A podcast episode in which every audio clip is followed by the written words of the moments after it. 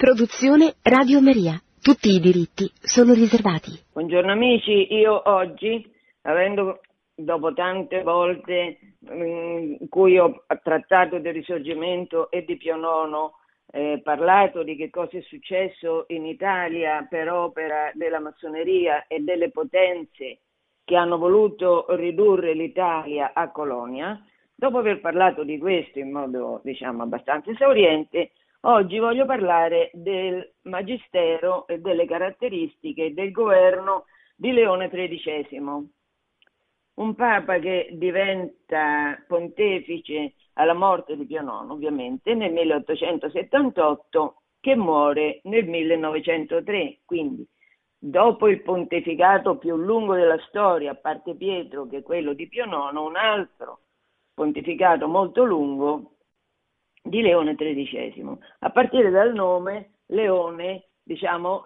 eh, interrompe la serie dei P e questo ha un significato, cioè Leone si pone in un atteggiamento un pochino diverso dal punto di vista eh, diciamo, della condotta più che del magistero del papato. È una condotta diciamo, più aperta. Per quello che riguarda invece le caratteristiche, l'analisi della situazione in cui si trova a vivere, quella di Leone XIII coincide sostanzialmente con l'analisi che faceva Pio IX. Mentre Pio IX però ha avuto il cuore del suo magistero nel desiderio che i popoli cattolici conoscano la verità, e questo era evidente perché lui poveraccio, ha assistito allo smantellamento pezzo per pezzo non solo dello Stato pontificio, ma della civiltà cattolica in Italia, che è il cuore del cattolicesimo mondiale.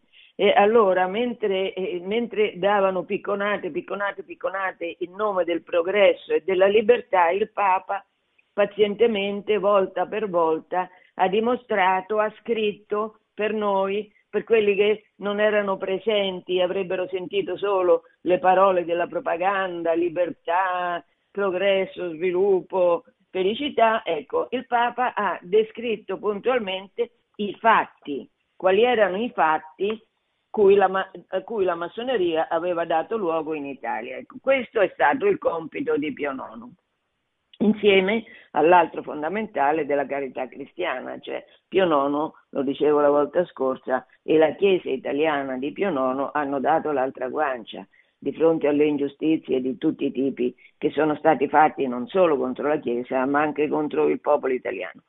Leone XIII diventa Papa nel 78, quando ormai lo smantellamento dell'Italia cattolica e dello Stato pontificio è finito ormai Roma è conquistata nel 70, diventa capitale d'Italia, quindi diciamo, l'opera di demolizione eh, frontale mi- militare è finita. Resta un'opera di infiltrazione capillare in tutti i gangli della società e dello Stato. Questo è quello che fa la massoneria dopo la fondazione del Regno d'Italia. Allora, di fronte a questa diciamo, realtà diversa rispetto a quella vissuta da Pio IX, la caratteristica del pontificato di Leone XIII è quello di spronare il mondo cattolico a reagire. Non si devono abbattere i cattolici, ma tanto più violenta è violento è l'attacco contro di loro, tanto più devono resistere e in tutti i campi e mostrare la forza dell'azione cattolica, tenuto presente che la popolazione italiana era praticamente ancora tutta cattolica. Comunque adesso faccio un breve cappello in cui eh, ricordo qual è la sostanziale identità di vedute fra Pio IX e Leone XIII.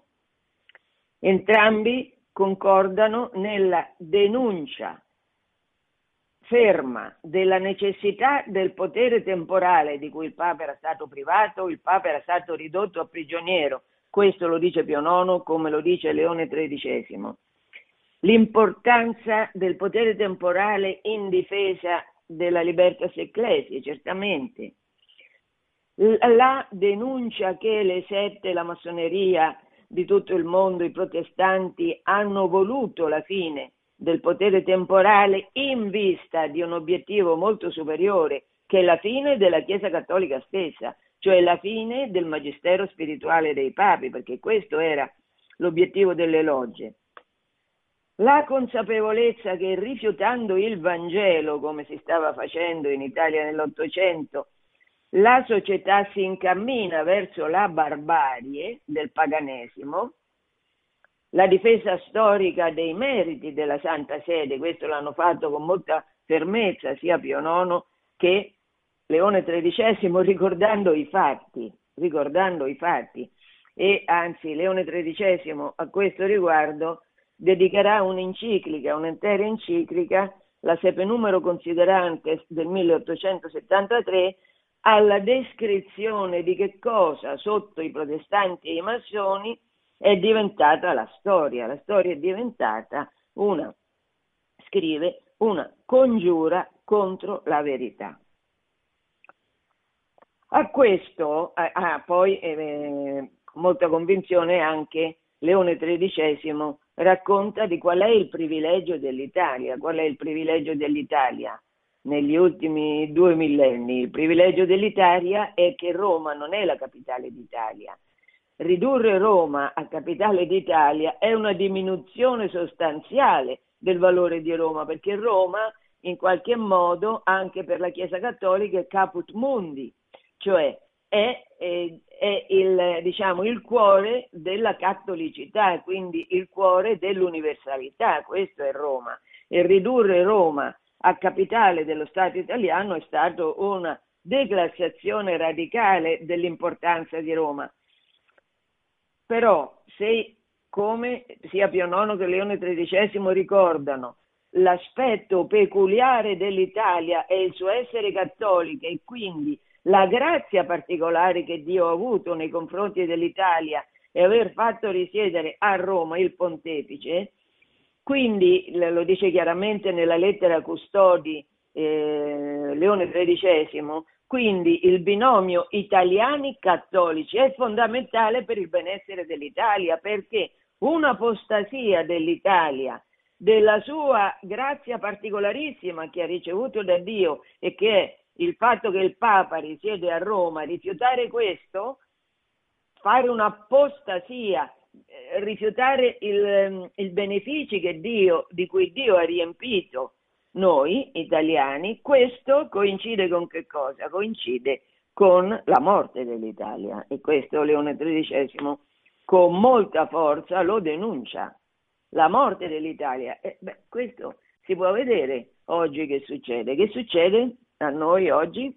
Noi che siamo ormai compiutamente cristianizzati nella stragrande maggioranza, anche devo dire in buona parte, tanta parte, diciamo, alcuna parte del clero non sa più chi siamo, non è più consapevole del valore di essere italiani come coloro che custodiscono con Pietro il Magistero Pontificio. Allora, eh, detto questo, questo è un po' un cappello che ho fatto che ritengo importante prima di analizzare il, il Magistero molto interessante, poliedrico, che affronta tutte le questioni, tante questioni, è un intellettuale Leone XIII. Allora, per Leone XIII, chi è il nemico della civiltà cristiana? Chi è il nemico di noi italiani, romano-cattolici? Chi è il nemico? Beh, il nemico è, e non può che essere Satana, ovviamente, no? Quindi Satana. Ma Satana di quali armi si serve nell'Ottocento? Si serve delle lusinghe e delle utopie delle società segrete, vale a dire della massoneria e del socialismo. Questo è il cuore del magistero di Leone XIII. Innanzitutto la massoneria. Non c'è quasi enciclica delle tante che Leone XIII ha fatto, in cui il Papa non faccia riferimento a quelli che chiama uomini delle tenebre, certo, uomini satanici, uomini delle tenebre che provano a pervertire ogni giustizia, cancellando la bellezza della civiltà cristiana modellata su Cristo e quindi conducendo inevitabilmente la società verso l'anarchia, che è la negazione stessa del vivere civile. Questo da una parte è la massoneria, dall'altra il socialismo. Molto interessante è la connessione strettissima che Leone XIII fa fra socialismo e massoneria, perché pure Pio IX l'aveva fatta, ma in modo più sfumato. Invece l'affermazione di Leone XIII è secca. Le società, eh, diciamo, l'eresia, la, la, le sette socialiste derivano direttamente, sono un frutto diverso delle logge, della massoneria. E qui il Papa, come aveva fatto anche Pio IX prima di lui, profetizza la rovina sociale, culturale, economica delle nazioni che cadono in balia di una teorizzazione tanto perversa sull'uomo, su Dio, sulla storia. Fatta diciamo questa analisi di fondo, il nemico, allora il nemico ovviamente è Satana. Come che, di che armi si serve Satana? nell'Ottocento in Italia, ma in tutto il mondo, perché in tutto il mondo c'è questo attacco alla Chiesa Cattolica. Si serve delle eh, lusinghe, delle utopie delle società segrete, cioè Satana si serve delle armi offerte dalla massoneria da una parte e dal socialismo dall'altra. Che deve fare? Che deve fare la Chiesa di fronte a questo dilagare dell'abominio. Che deve fare la Chiesa? E qui, e questo certamente da questo punto di vista non poteva che essere così, il pontificato di Leone XIII è molto diverso da quello di Pio IX perché eh, Leone XIII invita alla battaglia in qualche modo, invita i cristiani a non essere sfiduciati e starsene con le mani in mano, invita a affrontare la battaglia in tutti i campi. La massoneria ha occupato tutti i campi della società, della cultura, del potere politico e la Chiesa deve cercare, i cattolici devono cercare di rispondere arma su arma. Allora, con quali armi i cattolici devono reagire? Innanzitutto Leone XIII e Papa con le armi spirituali. A queste armi Leone XIII dedica molta importanza e infatti eh, indice giubilei, promuove il culto mariano, la recita del rosario, consacra il mondo al Sacro Cuore, incoraggia alla devozione a San Giuseppe, sprona all'adorazione dell'Eucaristia e dello Spirito Santo. Quindi armi spirituali, queste certamente sono le armi più importanti, certo ogni cristiano ha queste come armi principali. In secondo luogo, armi culturali, cioè riguardano la filosofia, la teologia, la storia, la scuola, la stampa. Di fronte al deliberato tentativo di occupare fino al più piccolo spazio di vita associata, i cattolici devono contrastare palmo a palmo le attività massoniche, e cioè devono potenziare la scuola, la stampa, l'educazione nei seminari fondamentale, la cultura, la scienza. I cattolici devono essere i migliori in ogni campo. Il mondo cattolico deve uscire dall'angolo e combattere unendosi come un solo uomo sotto il magistero di Pietro.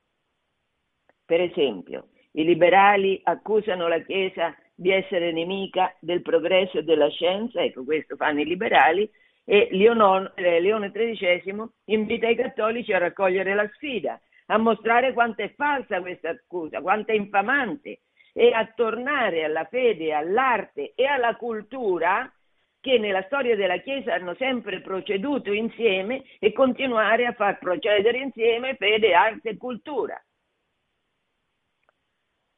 Il compito della filosofia è fondamentale perché è evidente che io non posso agire bene se penso male. Per agire bene devo pensare bene. Pertanto eh, la filosofia è fondamentale che venga insegnata nelle scuole e nei seminari una retta filosofia.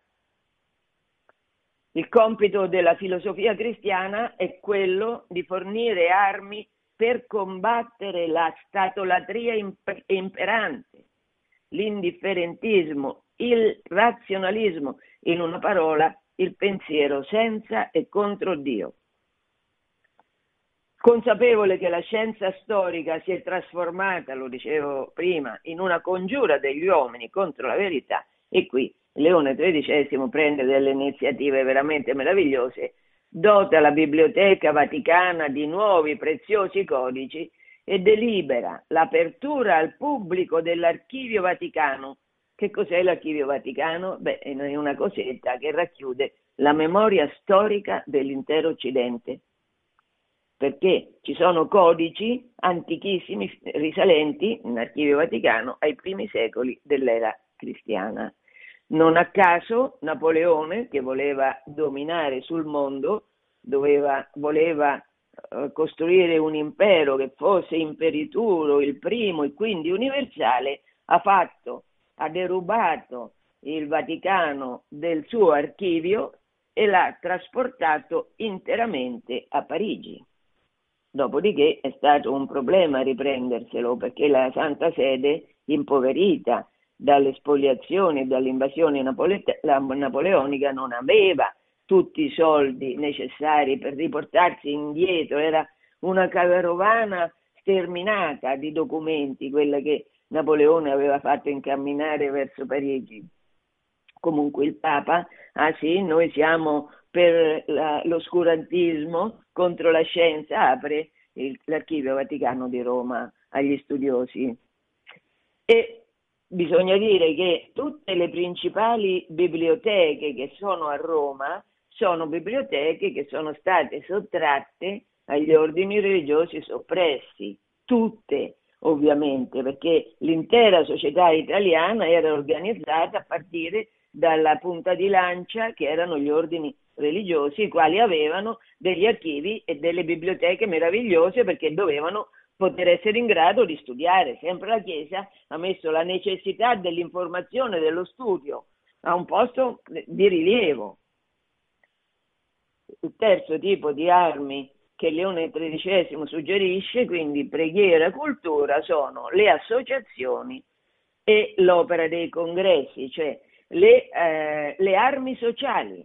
Di fronte alla dissoluzione della civiltà cristiana, beh, i cattolici devono eh, devono mh, aiutarsi a vicenda, a, aiutare anche il disfacimento economico in cui erano cadute le famiglie e quindi organizzare dei congressi, l'opera dei congressi, i quali mh, inventano quali fossero le migliori associazioni per difendere la popolazione dall'imbarbarimento culturale e dalla povertà. Adesso voglio accennare a che cosa? All'aspetto che è molto importante del Magistero di Leone XIII, che è quello relativo alla massoneria. Certamente di Leone XIII la Vulgata conosce essenzialmente un'enciclica, che è un'enciclica che è stata scritta nel 1891, la Rerum Novarum. Si conosce solo questo aspetto, cioè si conosce solo di Leone XIII la dottrina sociale della Chiesa, che è esposta meravigliosamente in questa enciclica che è la Rerum Novarum. Ecco, ma perché tutta la storiografia ha messo molto in evidenza questa enciclica? Per mettere, a mio giudizio certamente, per mettere sottofondo, per mettere da una parte tutto il resto del magistero di Leone XIII che è fondato in una lotta a tappeto contro la massoneria, perché Leone XIII non fa che parlare in tutte le encicliche della massoneria e dei danni che questa associazione ha portato all'Italia e ovunque arrivi nel mondo. Allora, la missione del Papa, da questo punto di vista, è quella di ammonire e mettere in guardia i fedeli svelando i tranelli delle sette. E in questo, per esempio, adesso prendo un'enciclica, una delle tante in cui parla di questo aspetto, è la Etsi Nos del 1882, Leone scrive poiché i nemici e i contestatori del cristianesimo, per ingannare tanto più facilmente gli incauti, ecco, questa è una delle caratteristiche delle logge, l'inganno. Eh, eh, chi ascolta e chi si ricorda che cosa fa Satana nei primi capitoli della Genesi, che fa Satana? Inganna, mente ad Eva. Allora, qua è la stessa cosa, la massoneria è un'associazione satanica, ripete sempre Leone XIII, quindi i nemici per ingannare tanto più facilmente gli incauti, molto spesso, mentre scaltramente fanno una cosa, ne intendono un'altra. Siccome è così, scrive il Papa, è molto importante che i loro occulti propositi siano pienamente messi in chiaro, affinché, scoperto quello che realmente si propongono e quale sia lo scopo dei loro sforzi, cioè la distruzione della Chiesa, si risvegli nei cattolici una cor- coraggiosa gara di difendere pubblicamente la Chiesa e il romano pontefice, cioè la loro stessa salvezza. Nell'attacco che Leone XIII conduce contro la massoneria c'è una enciclica meravigliosa, un'enciclica importante, molto lunga, la principale di tutte quelle che il Papa dedica all'analisi del pensiero massonico, che si chiama Humanum Genus, scritta nel 1884. Questa è l'enciclica più completa contro la massoneria che i papi abbiano mai scritto, a cominciare dal primo papa che ha denunciato la massoneria, Clemente XII, nella, nella lettera In Eminenti del 1732, qui siamo 150 anni dopo, 1884, nell'Humanum Genus, Leone XIII ricapitola tutto il magistero precedente e lo aggiorna di tutte le informazioni che mano a mano la Chiesa ha collezionato rispetto alla massoneria. Quindi ne denuncia, ne esprime con chiarezza i fini e ne esprime e ne specifica con altrettanta chiarezza i mezzi, di quali mezzi la massoneria si serve per ottenere il fine. Qual è il fine? Il fine è quello di dominare su tutto e su tutti, questo è il fine.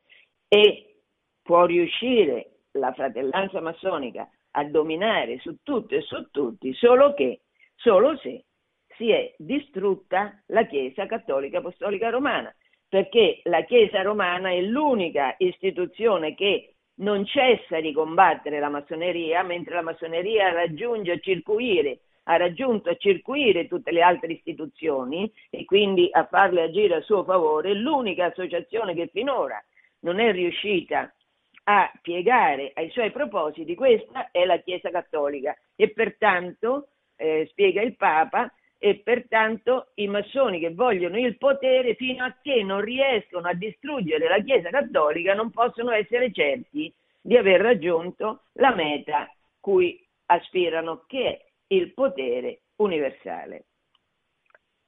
Scrive, adesso eh, toccherò alcuni punti che Leone XIII affronta nell'Humanum Genus. Innanzitutto scrive, seguendo l'esempio dei nostri predecessori, abbiamo deciso di prendere risoluta posizione contro la stessa associazione massonica, contro tutte le sue dottrine, le sue decisioni, i suoi programmi di pensiero e d'azione, perché sempre meglio si conosca la sua forza malefica e ciò valga a scongiurare il contagio di un morbo funesto. È chiaro perché se io conosco davvero, cosa che quasi nessuno mm, è in grado di fare, i propositi della massoneria, e da questo punto di vista converrebbe a noi cattolici istruirci e a, a, partire dalle encicliche dei papi, a partire dalla lettura attenta di questa enciclica, che è valida sempre anche oggi, Humanum Genus, e allora, se noi sappiamo veramente qual è l'obiettivo, eh, noi chiaramente è più difficile che cadiamo nel tranello di anche noi farci affiliare in questa associazione.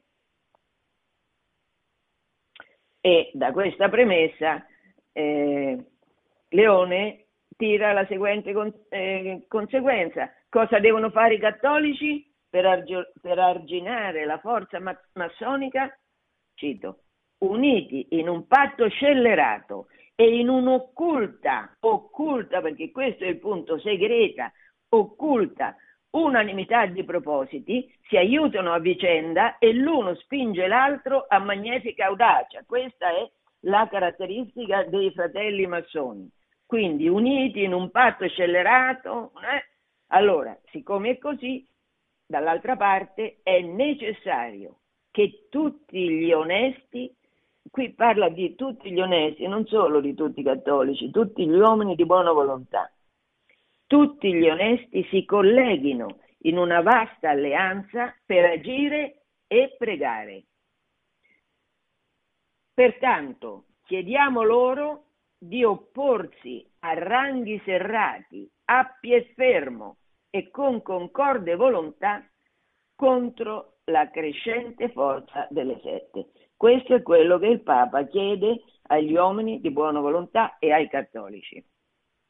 Poi chiarisce alcune caratteristiche dell'azione delle sette. Di queste caratteristiche io ne voglio citare quattro. Comincio da quella che, che metto al primo punto.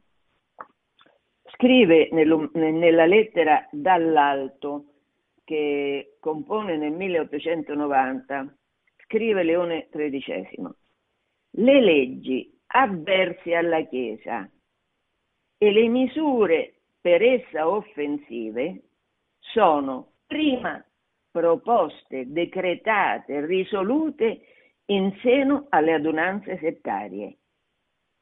E basta che una cosa qualunque abbia una cotale, sebbene lontana, apparenza di faronta o danno alla Chiesa per vederla incontamente favorita o promossa, che dice il Papa in questo linguaggio erudito ottocentesco, dice che quando in Parlamento si fanno delle leggi, le leggi che si fanno in Parlamento, soprattutto quelle che sono contrarie alla Chiesa, anche lontanamente contrarie alla Chiesa, non sono discusse in Parlamento, sono discusse e approvate in Parlamento dopo essere discusse e approvate nelle sette, nelle logge. Questa è la verità.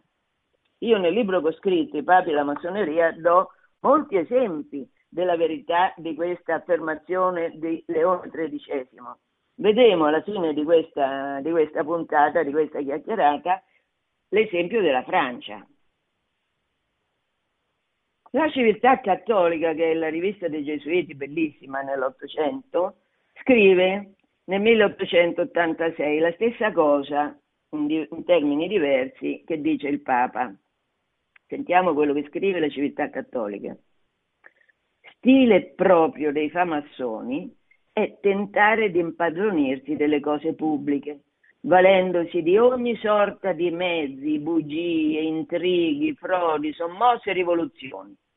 La setta vuole il potere nelle mani e una volta che l'abbia muta pian piano in legge i disegni più esecrandi concepiti nelle tenebre delle sue conventicole. Questo è quello che dice la civiltà cattolica piano piano, pari pari, ripetendo quello che, scrive, che scriverà Leone XIII. Nei parlamenti i cosiddetti rappresentanti della nazione sono sì eletti dai suffragi del popolo, carpiti Dio, sia, Dio sa come, ma il mandato imperativo viene loro non dagli elettori traditi e, bur- e burlati, ma dalle logge, delle quali di fatto sono i delegati.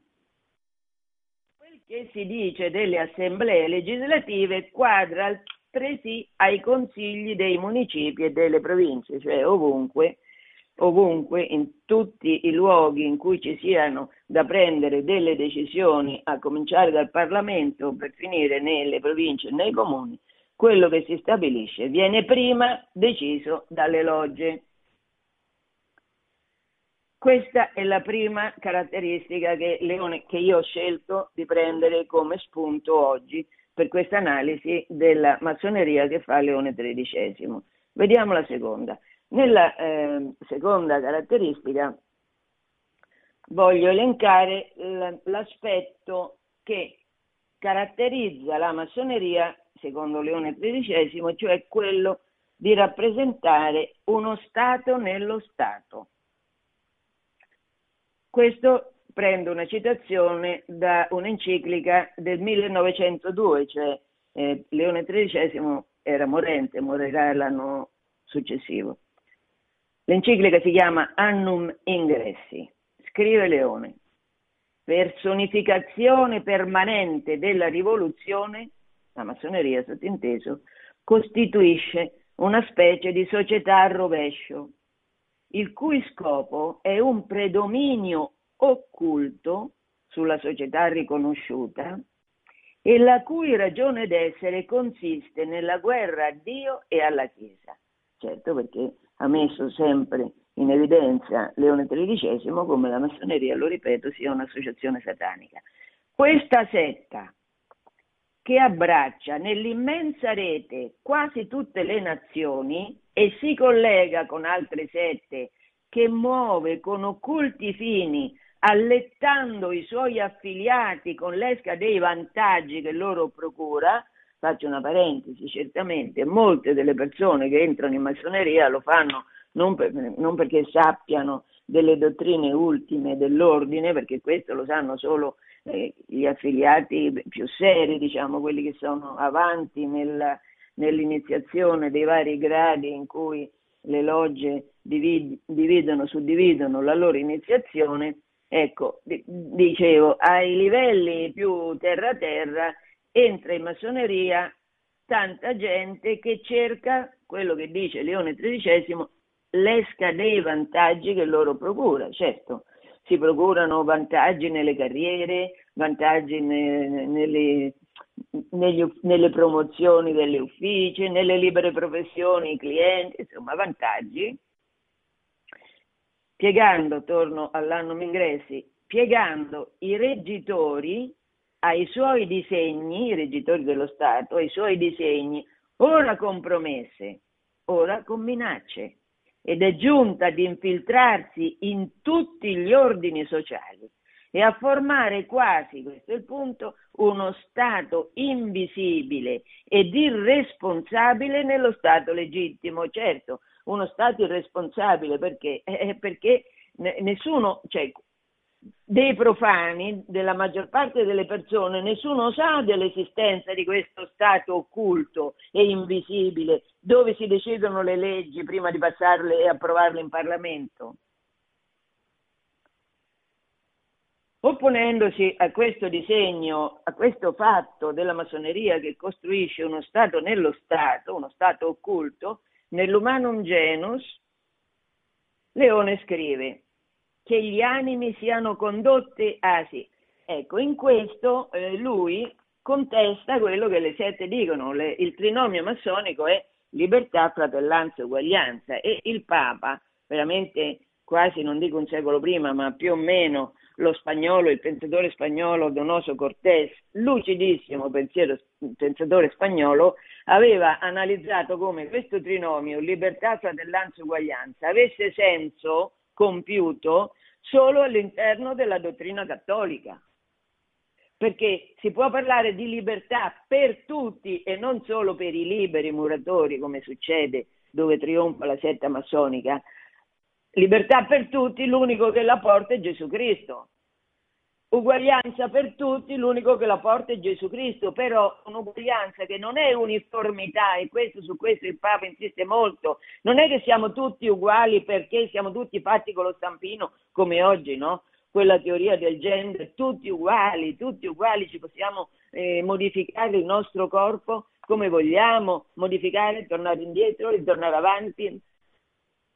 Allora, non è il fatto che, perché nessuno di noi è fatto con lo stampino, perché Dio è infinito, la sua onnipotenza è infinita, la sua creazione è infinitamente varia, infinitamente diversa. Anche le piante, non c'è per esempio, io sto parlando dal seminario dei Dentoris Mater di Trieste e della, davanti alla finestra mia c'è il Golfo di Trieste che è bellissimo e ci sono dei cedri. Ecco, non c'è un cedro uguale all'altro perché Dio fa tutte le cose diverse.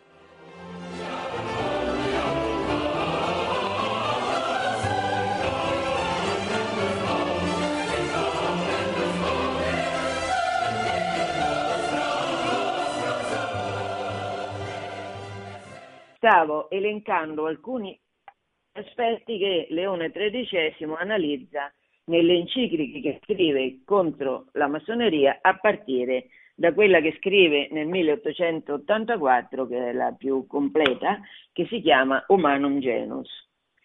Il terzo aspetto che voglio mettere in evidenza è, parlavo prima del, del costituire la massoneria uno Stato nello Stato, uno Stato occulto all'interno dello Stato, il terzo aspetto che lui analizza è quello dell'educazione, perché è evidente che volendo formare una società in cui tutti obbediscano al potere delle logge, è evidente che bisogna cambiare la mentalità dei bambini, perché i bambini sono figli dei cattolici e imparano dai genitori la cultura cattolica. Ecco, questa cultura va sgominata, va distrutta, pertanto bisogna cominciare dai bambini. Che cosa succede oggi nelle scuole, in Francia, un po' dappertutto? Si vuole insegnare ai bambini, per esempio, anche negli asili, la masturbazione, no? Allora, ecco, eh, questo, l'aspetto culturale è fondamentale per plasmare gli uomini a piacere di quelli che hanno potere. E infatti, scrive Leone XIII, la setta dei massoni mira a impadronirsi della educazione degli adolescenti. Infatti, essi sentono di poter facilmente plasmare e piegare a proprio arbitrio quelle tenere e flessibile. Perciò non vi è nulla di più adatto per consegnare la, pro, la prole dei cittadini a uno Stato quali essi vagheggiano. È un, un parlare molto, molto complesso. Allora, qual è il motivo più semplice per impadronirsi dell'animo delle persone, per far sì che le persone obbediscano tranquillamente a quello, qualsiasi cosa venga loro proposta, oggi se vogliamo fare un esempio, c'è quello sciagurato dell'omofobia, no? il cui obiettivo è dire che è tutto sullo stesso piano, qualsiasi tipo di sessualità è giusta e buona e pertanto impedire la eh, convinzione basata sulla rivelazione, su quel piccolo particolare che è la rivelazione, che Dio si è rivelato. Ecco, questo va cancellato perché tutto è eh, è sullo stesso piano a partire dalla bellezza dell'omosessualità, della transessualità, di tutte le varie possibili combinazioni sessuali in cui l'uomo può, può sbizzarrirsi. Allora è evidente che per far sì che le persone obbediscano a quello che io voglio, loro facciano, adesso siamo arrivati certo al punto in cui anche la vita si potrà produrre intervenendo geneticamente una vita che eh, sarà corrispondente agli obiettivi di potere miei, agli obiettivi anche economici miei. Questo vedremo anche alla fine di questa puntata. Quindi, continua il Papa, nella educazione e nell'istruzione dei fanciulli non lasciano ai ministri della Chiesa parte alcuna, né di insegnamento né di vigilanza, e già in molti luoghi hanno ottenuto che l'educazione degli adolescenti sia tutta in mano ai laici.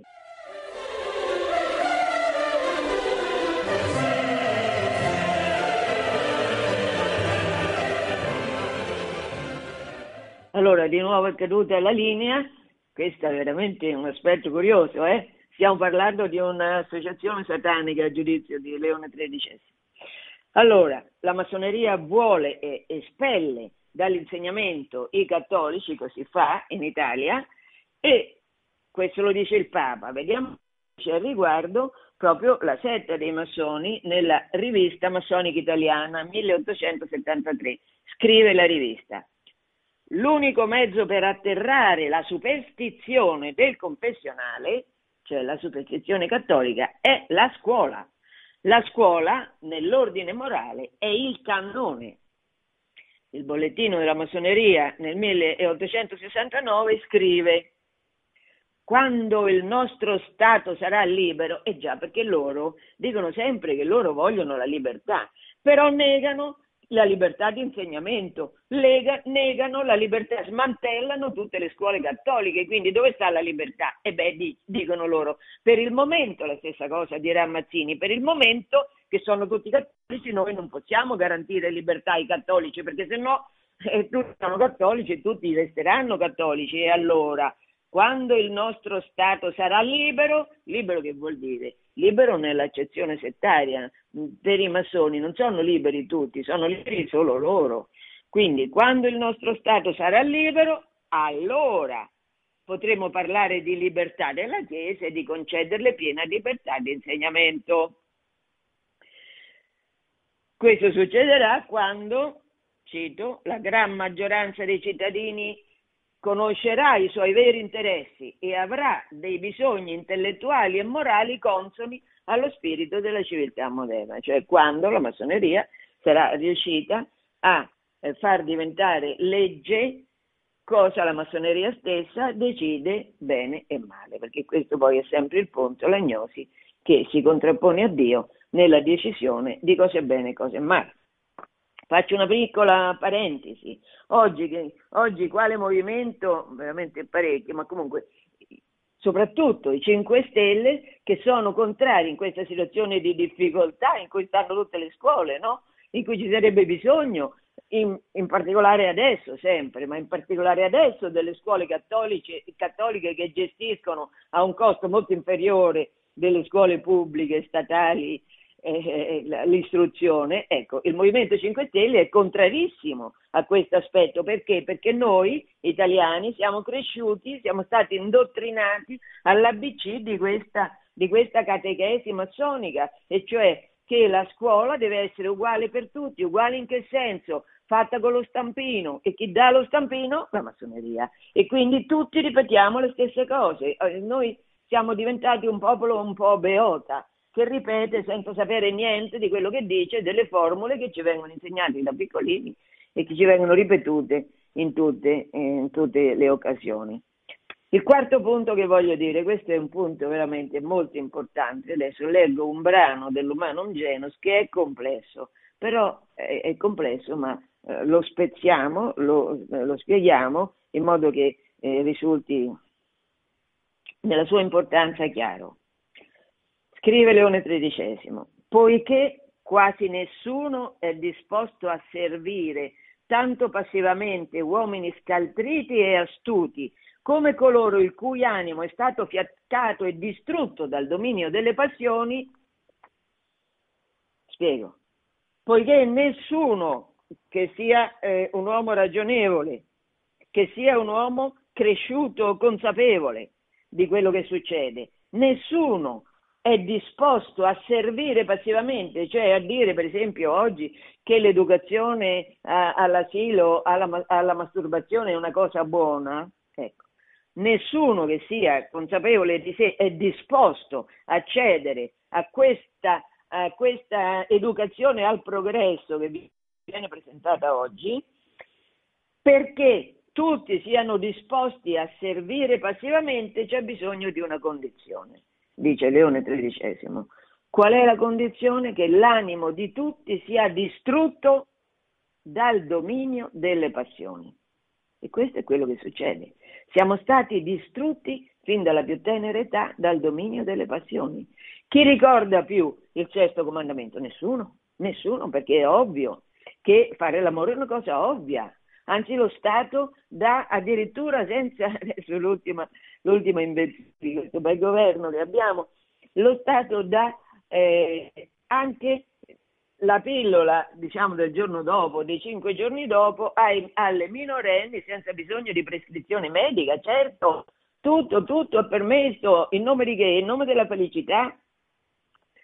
Allora, quando i bambini non sanno più perché non vengono più educati alla continenza sessuale, alla, alla pudicizia, al rispetto del corpo, alla santità del corpo. Quando la santità del corpo è scomparsa dall'educazione, è evidente che, è evidente che un uomo non ha più una spina dorsale, non sta più dritto con la spina dorsale. A questo tipo di uomo che non si è confrontato, la cui volontà non si è confrontata con l'obbedienza alla, al decalogo. E quindi questo signore, questo uomo o donna, sono cresciuti senza una spina dorsale e pertanto io sono in grado di far fare a queste persone che non hanno spina dorsale quello che io voglio.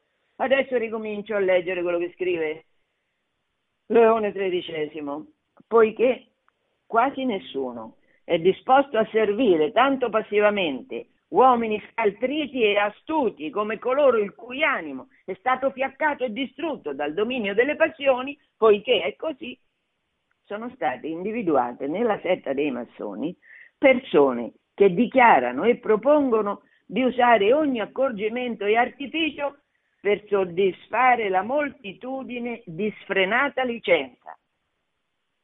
Fatto ciò, esse l'avrebbero poi soddata al proprio potere arbitrario e verrebbe facilmente incline all'ascolto. E questo è un punto importantissimo che ci riguarda tutti ancora oggi, perché se noi facciamo la volontà di Dio, cioè se noi educhiamo i nostri figli al rispetto e noi stessi al rispetto del sesto comandamento, beh, noi abbiamo una spina dorsale dritta perché la nostra volontà, fin da quando siamo piccolini, è educata. Allora cadremo, cadremo, cadremo e ricadremo, ma sapre- sapremo che siamo caduti e quindi ricorreremo alla grazia della confessione per stare in piedi, per ricominciare da, da adulti, diciamo, responsabili con la schiena dritta, no? Quando questo non avviene, io sono preda delle mie passioni, giustificherò qualsiasi passione mi passi per la testa e pertanto sarà un uomo che sarà disposto a servire passivamente a uomini astuti e corrotti che mi portano verso eh, l'obbedienza ai loro desideri, che sono desideri di dominio. Ora, questo scrive Leone XIII eh, nella, negli ultimi vent'anni sostanzialmente dell'Ottocento. Questo magistero, queste caratteristiche che io ho brevemente accennato, Leone XIII attribuisce al pensiero massonico essenzialmente in quell'enciclica che si chiama Manum Genus, questo magistero ci serve oggi? Dovremmo avere accesso a fonti che chi parla non ha. Però per quello che riguarda la Francia, è interessante, e per quello che riguarda la Francia, alcuni, alcune fonti palesi, pubbliche, che mostrano come il, pensiero di Leone XIII avesse colto nel segno, totalmente nel segno ci sono. E allora io voglio leggervi alcune informazioni che ho ricevuto non per particolari conoscenze occulte da parte mia, no, ma perché stavano negli organi di stampa normali. Allora, il maggior giornale eh, francese si chiama Le Monde. Il 28 febbraio del 2017, cioè quando la massoneria ha celebrato il bicentenario della propria fondazione a Londra nel 1717, Le Monde intervista Pierre Mollier, che è il direttore del Museo del Grande Oriente di Francia. Sentiamo cosa scrive eh, su Le Monde Pierre Mollier. Questo fratello, questo affiliato, racconta che la massoneria ha costituito l'anima della Terza Repubblica, cioè quella Repubblica, veramente anche prima, comunque quella Repubblica che comincia nel 1880 e finisce nel 1914 e dice, traduco dal francese, la maggioranza delle grandi leggi che stabiliscono le basi della nostra società democratica moderna, tra parentesi, libertà di stampa, di associazione, inizio della protezione sociale, scuola laica e gratuita, sono concepite, poi promosse dalle logge. Esattamente quello che dice Leone XIII, che le deliberazioni del Parlamento sono precedute e provocate da quelle eh, approvate nelle logge, proprio pari pari. Lo scrive Pierre Mollier il 28 febbraio del 2017 su Le Monde. Chi vuole può andare a controllare, è una bella intervista questa. Però, cosa strana, eh, Molière non cita una legge che è stata praticamente imposta dalla massoneria, che nella Terza Repubblica francese è dominata in tutti gli aspetti della massoneria. Questa legge è la legge 1905 che separa lo Stato dalla Chiesa. Molto interessante questa legge. Questa legge, in nome della libertà di coscienza, pensate, in nome della libertà di coscienza, deruba la Chiesa francese di tutti i beni che ha, compresi i mobili delle parrocchie, di tutti i beni che ha. E questa legge è frutto della preveggenza delle logge.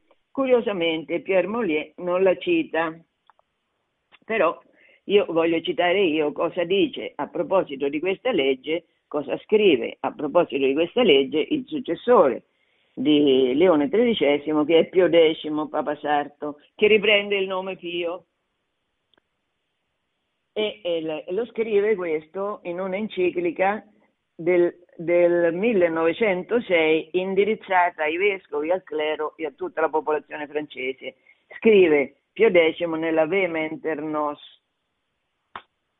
Dice questa legge è frutto dell'odio contro la Chiesa proprio delle empie sette che curvano le vostre sette sotto il loro gioco, nell'intento dichiarato di decattolicizzare la Francia. E qui Leone eh, Pio X, eh, va bene, purtroppo non ho tutto il tempo che pensavo di avere e, e leggere diversi passi di questa lettera. Leggiamo però come in nome della libertà di coscienza il governo francese non solo priva la Chiesa dei mezzi necessari alla sua esistenza e al compimento della sua missione, non solo questo, ma in aperta violazione del diritto di proprietà espropria tutti gli edifici ecclesiastici anteriori al concordato, cioè è stata derubata la Chiesa di tutto quel patrimonio immenso anche culturale che i cattolici francesi avevano costruito prima il concordato con Napoleone, tra Papa Pio VII e Napoleone, concordato del 1801. Sottraendo, continua Pio X, al corpo gerarchico divinamente istruito dal Signore la tutela e l'amministrazione del culto pubblico, affidato ad associazioni di laici cito, a questa associazione spetterà l'uso dei templi e degli edifici sacri e il possesso di tutti i beni ecclesiastici, mobiliari e immobiliari. Disporrà, per quanto in modo solo temporale, dei vescovadi, dei presbiteri, dei seminari, amministrerà i beni, regolerà le questue e riceverà le elemosine e i legati destinati al culto religioso, cioè anche l'emosine, anche, ehm, le, le de- anche le decime, anche i, le, i soldi dati alla Chiesa dai fedeli sono amministrati da chi? Da associazioni di laici, pensate, associazioni di laici i quali conterranno certamente molti laici che tutto sono perché cattolici. Ecco, questa è la legge concepita nel Parlamento francese nel 1905 dominata dall'influenza massonica. Il Papa continua, questo è un aspetto interessante, con la più viva angoscia. Il Papa constata l'ingiustizia terribile nei confronti dei cattolici, cito, pacifici cittadini, che formano tuttora la grande maggioranza in Francia. E questa azione di grandissima ingiustizia profetizza Pio X non potrà che avere conseguenze disastrose sulla vita dell'intera nazione. Scrive, al di fuori dei danni che porta agli interessi della Chiesa, la nuova legge sarà anche molto funesta al vostro paese. Non c'è da dubitare, infatti, che essa rovina dolorosamente l'unione e la concordia delle anime, senza la quale unione e concordia nessuna nazione può vivere e prosperare. Ecco, questo eh, Pio X lo scrive nel 1906 e beh, insomma, eh, è una facile profezia di quello che avverrà con l'invasione di Hitler. Quando Hitler invade la Francia, la Francia non c'è più. la Francia in 20 giorni scompare sotto l'armata, l'armata tedesca. Che vuol dire questo? Vuol dire che il popolo francese era stato privato della sua concordia e della sua forza, ha ceduto, ha ceduto rischiando, cosa che non era mai successa perché le lotte fra Francia e Germania sono andate avanti per secoli, mai la Francia è crollata così e probabilmente Pio X è stato buon profeta di quello che sarà successo, di quello che succederà. Tornando a Le Monde e a Molière, sentiamo che scrive per quello che riguarda oggi, dice perché eh, la Terza Repubblica, le, le, le conquiste della nostra società sono state progettate nelle logge e poi fatte seguire dal Parlamento. Dice oggi, oggi, traduco, la massoneria interviene soprattutto sulle questioni della società. Per esempio, è molto presente nel dibattito a proposito della bioetica. Interessante, interessante. Allora, a proposito della bioetica, qua sta dicendo apertamente Mollier che le leggi relative alla bioetica sono prima studiate, approvate nelle logge e poi portate avanti nel Parlamento. Prendiamo l'esempio dell'eutanasia. Siamo nel 2000 e c'è un gran maestro che si chiama Pierre Simon che scrive sono i fratelli della Gran Loggia di Francia che sono all'origine delle trasformazioni legislative. Il problema più recente che viene proposto al popolo francese è l'eutanasia. Questo lo scrive un ex massone, eh, ci sono diversi ex massoni che hanno scritto opere che raccontano dell'operato delle logge. Questo signore si chiama Serge Abad Gagliardot e scrive questo ex massone Tutte queste leggi sociali, che sono contrarie al diritto naturale, sono già state sviluppate e scritte nelle logge prima di essere votate. Questo Gagliardò ha scritto diversi libri in questi anni, negli ultimi cinque anni, e questo riguarda l'eutanasia, molto interessante. Insomma, questo magistero di Leone XIII è veramente profetico perché ancora oggi sto citando la Francia, che non è l'ultima nazione sotto il sole, diciamo. A questo riguardo c'è il caso di un signore che si chiama Attali, che è stato consigliere non solo di presidenti socialisti come Mitterrand e Hollande, ma anche di un, pres- un presidente di centrodestra come Sarkozy e che è la persona che ha presentato Macron a Hollande, quindi diciamo non è l'ultimo arrivato questo Attali, sia a destra che a sinistra. Questo Attali scrive un libro nel 1981 in cui si dice dopo i 60-65 anni l'uomo vive più di quanto produca e costa caro alla società. In effetti, dal punto di vista della società, è preferibile che la macchina umana, ecco, Attali sta definendo noi come macchina umana, è preferibile che la macchina umana si arresti bruscamente piuttosto che deteriorarsi progressivamente. L'eutanasia sarà uno degli strumenti essenziali delle nostre società future. Ecco, a chi obbediamo? A chi obbediamo? Obbediamo a questo pensiero illuminato che ha deciso che dobbiamo morire di eutanasia, cioè, per parlare con Attari, dobbiamo essere nella nostra vita interrotti bruscamente invece che deteriorarci progressivamente, anche perché costerebbe molto allo Stato, le malattie delle persone anziane costano molto allo Stato, quindi è, un principio di economia. Allora questa eutanasia è un principio fondamentale della società di oggi, per lo sviluppo della società di oggi, perché? Perché è un principio economico. Per concludere voglio citare quello che Mitter, eh, Hollande, che è stato Presidente della Repubblica francese, dice quando va in visita al Grande Oriente di Francia. C'è andato sia da candidato alla Presidenza della Repubblica nel 2012 sia da Presidente nel 2017. Vediamo quello che, che dice nel 2012.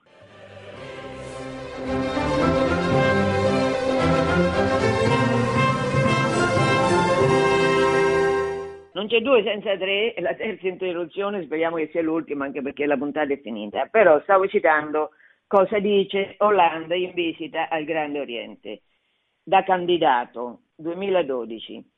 Se si crede, come è il mio caso, nella Repubblica, a un certo momento bisogna passare per la massoneria. Cioè, non c'è modo di essere repubblicano, cioè avere fede nella Repubblica francese senza iscriversi alla massoneria. Questo dice il candidato Hollande. Nel 2017 il presidente Hollande, in visita al Grande Oriente di Francia, esprime la riconoscenza della Repubblica verso i massoni. La, la mia presenza costituisce una riconoscenza di questo che voi avete dato alla Repubblica, di quello che voi avete dato alla Repubblica. La Repubblica sa, è consapevole di quello che, che vi deve e voi sarete sempre al suo fianco per difenderla. Volendo attaccare la massoneria è la Repubblica che è attaccata, cioè Hollande stabilisce una corrispondenza biunivoca fra massoneria e Repubblica francese. Eh, devo finire, non c'è più tempo. Voglio finire con la preghiera a San Michele Arcangelo che Leone XIII eh, stabilisce sia solennemente recitata alla fine di ogni messa in ginocchio. Michele, San Michele è il protettore di chi è come Dio, è il protettore di Israele, allora, questa preghiera San Michele dice così. San Michele, Arcangelo, difendeteci nella lotta, siate il nostro soccorso contro la malizia e le insidie del demonio. Che Dio lo comandi. Noi ve lo supplichiamo. e voi, principe della milizia celeste, per la virtù divina, ricacciate nell'inferno Satana e gli altri spiriti maligni che sono sparsi nel mondo in vista di perdere le anime. anime. Amen.